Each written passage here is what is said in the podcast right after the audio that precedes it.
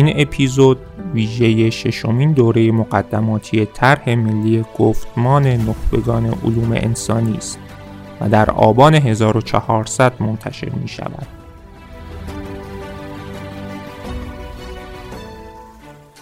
منبع اصلی مقاله وحدت تاریخی علوم یا وحدت عالم علمی از کتاب درباره علم نوشته دکتر رضا داوری اردکانی است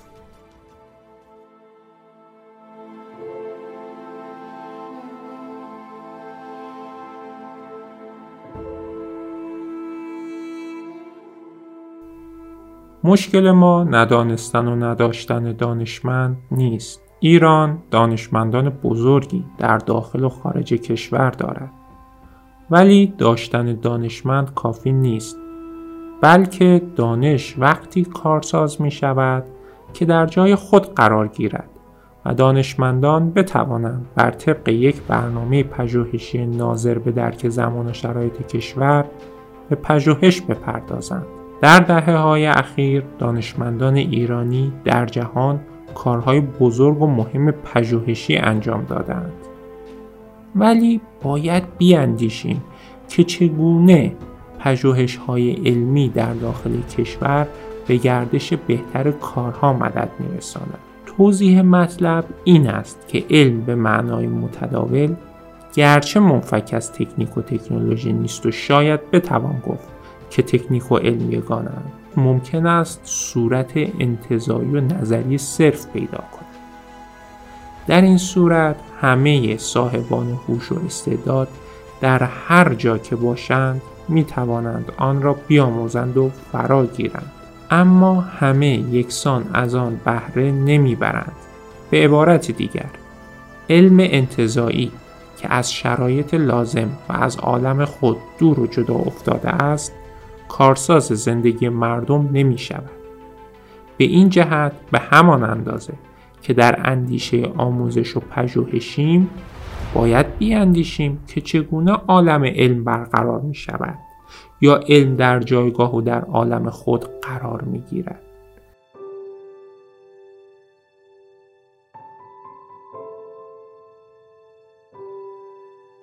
این سخن که علم جدا افتاده از عالم خود علم بی اثر یا کم اثر است شاید چندان خوشایند نباشد و به همین جهت فهم آن هم دشوار است ولی وقتی کاری دشوار می شود نباید آن را رها کنند. شاید گفته شود که اتفاقا ما به فایده علم بی نیستیم و مخصوصا علم های سودمند را مقدم می داریم چنان که در مسابقات ورودی دانشگاه ها مستعدترین دانش آموزان و شرکت کنندگان داوطلب رشته های پزشکی و فنی می شوند و در نظام درسی و دانشگاهیمان علوم انسانی و هنر را بی اهمیت و در مرتبه پایین قرار می دهیم. پس چگونه می گویند ما علم مفید را تشخیص نمی دهیم؟ ولی همه عیب در این تشخیص است. وقتی مردم کوچه و بازار درجات و مراتب اهمیت علوم را می‌دانند چگونه دانشمندان از آن خبر نداشته باشند در آنچه گفتیم ابهام و اشتباهی وجود دارد آنچه مردم درباره علم و ارزش و اعتبار آن می‌دانند این است که در جامعه رفاه و تکنیک، پزشکی و مهندسی منشأ آثار بزرگ و مرجع رفع نیازها و نیازمندی هاست. ما هم از زمان تأسیس دارالفنون تا کنون در طلب علم کارساز بوده ایم. اما چنان که باید به مطلوب نرسیده ایم. چه مانع یا موانعی ما را از رسیدن به مقصود باز داشته است؟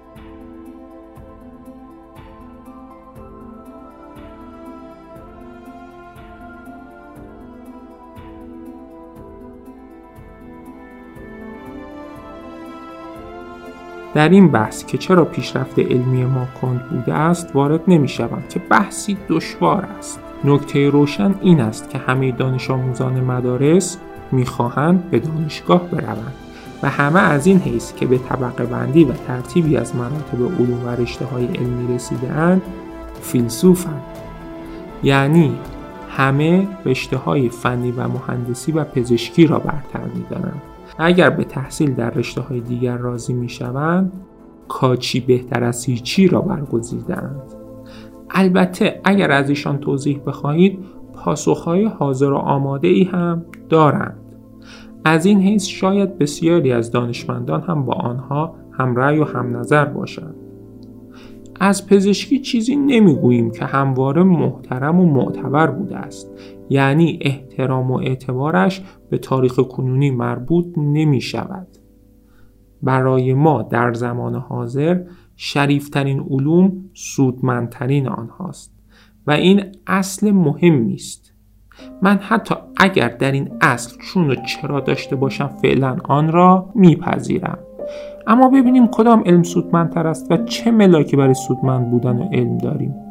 دریقا که این پرسش بزرگ بسیار ساده می نماید و معمولا به آن پاسخی اگر نه از روی جهل اما بر اثر سهلنگاری داده می شود که مقبول نیست قرار می گیرد. پاسخ این است که برای تأمین آب و برق و حمل و نقل و ساختمان به مهندس نیاز داریم و مگر راست نمی‌گویند اگر مهندسان نبودند خیابان و پل و اتومبیل و قطار و هواپیما و صد و نیروگاه نیز نبود. کجای این حرف و پاسخ عیب دارد؟ چگونه می توان سخنی را که بدیهی می نماید نادرست و نارسا خواند؟ این پاسخ درست است ولی پاسخ سوالی که طرح کردیم نیست. مشکل ما این نیست که خدای نکرده حرفهای نادرست می‌زنیم. حرفهای درست را باید در جای خود قرار داد. سخن درست وقتی از جای خود خارج می شود نه درست است نه نادرست بلکه لغو و بیمعنی است. اگر گفته می‌شد ساختن صد و پل و نیروگاه از عهده چه کسانی برمیآید مسلما پاسخ این بود که مهندسان قادر به این کارها هستند. اما اگر سوال این باشد که نظام علمی چگونه باید باشد و هر علم را چگونه فراگیریم و به کار ببریم و از فوایدش برخوردار شویم باید بیشتر به پرسش بیاندیشیم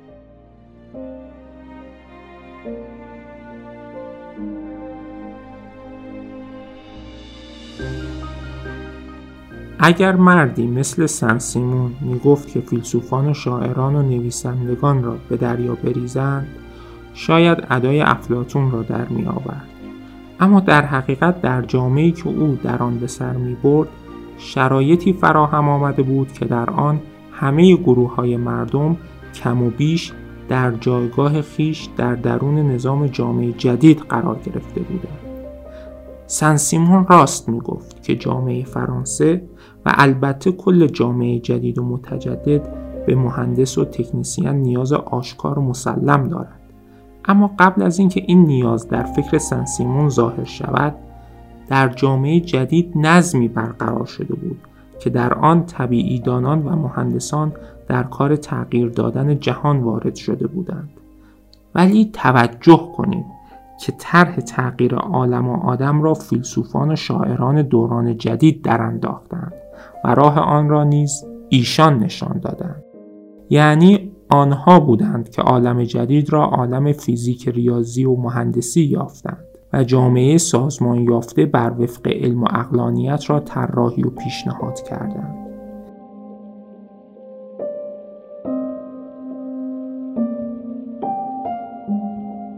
می‌گویند مهم نیست که چه کسانی کی و چگونه تشخیص دادند که کدام علم مهمتر و سودمندتر است. اگر فیلسوفان اهمیت علم و تکنولوژی را درک کردند یا غربیان تشخیص دادند که علم مفید کدام است و چگونه باید آن را به دست آورد چرا ما نباید حرف آنها را بپذیریم؟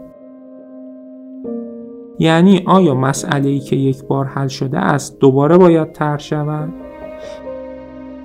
اینها به درستی استدلال می کنند که سخن درست از زبان هر کس که شنیده شود پذیرفتنی است.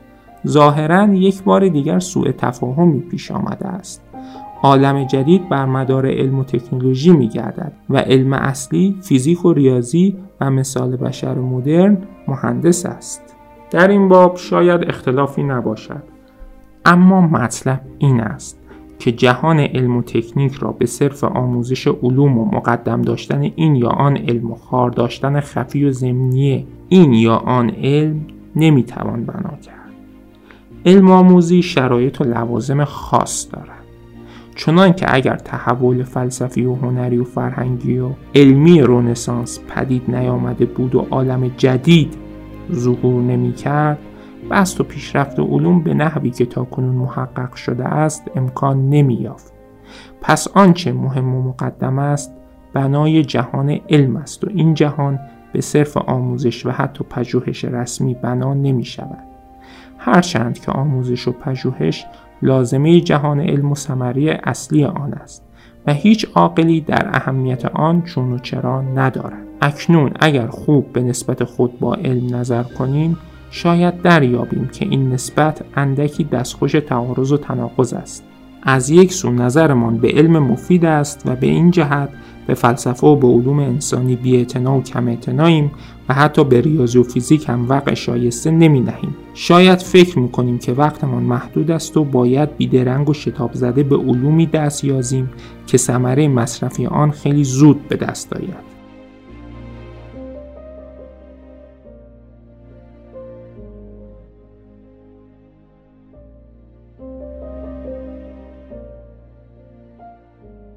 گالیلو بیکن و دکارت اساس علم تکنولوژیک یا تکنوسیانس را گذاشتند.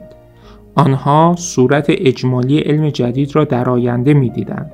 نه اینکه حسرت برخورداری از وسایل مصرفی تکنیک دایی آنان در طرح علم کارساز برای تصرف در جهان و طبیعت باشد. در حقیقت تلقی ما از علم مفید و علم تکنولوژیک با آنچه پیشگامان جهان متجدد می اندیشیدند متفاوت است. ما اکنون محصول مصرفی علم و تکنولوژی را دوست می‌داریم و طلب می‌کنیم. اما این دوستی و طلب یک امر احساساتی و روانشناسی است. خواست گالیلو دکارت از آن رو به اجابت رسید که از شاعبه هوس و آرزو و حسرت مبرا بود. با آن خواست آدم جدید به وجود آمد.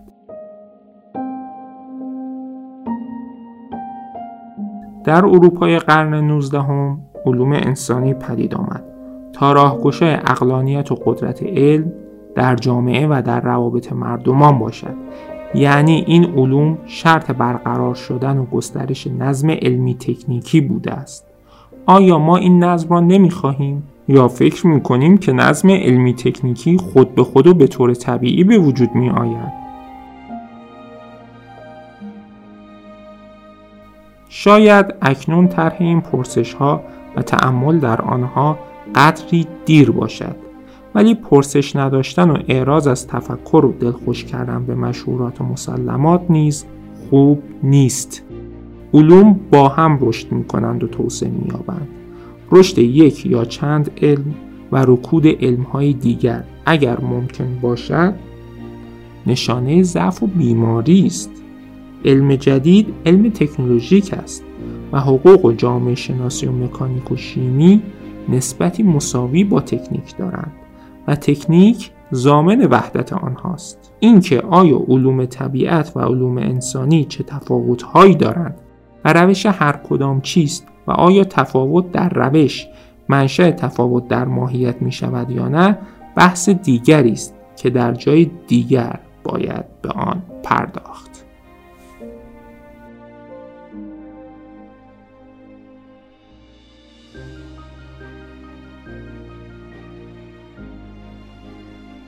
تهیه کننده افشین نیکبخت طراح صوتی پادکست مرتزا میرزای امیرآباد و من هم امیر نوروزی هستم. تولید شده در واحد رسانه گفتمان نخبگان علوم انسانی.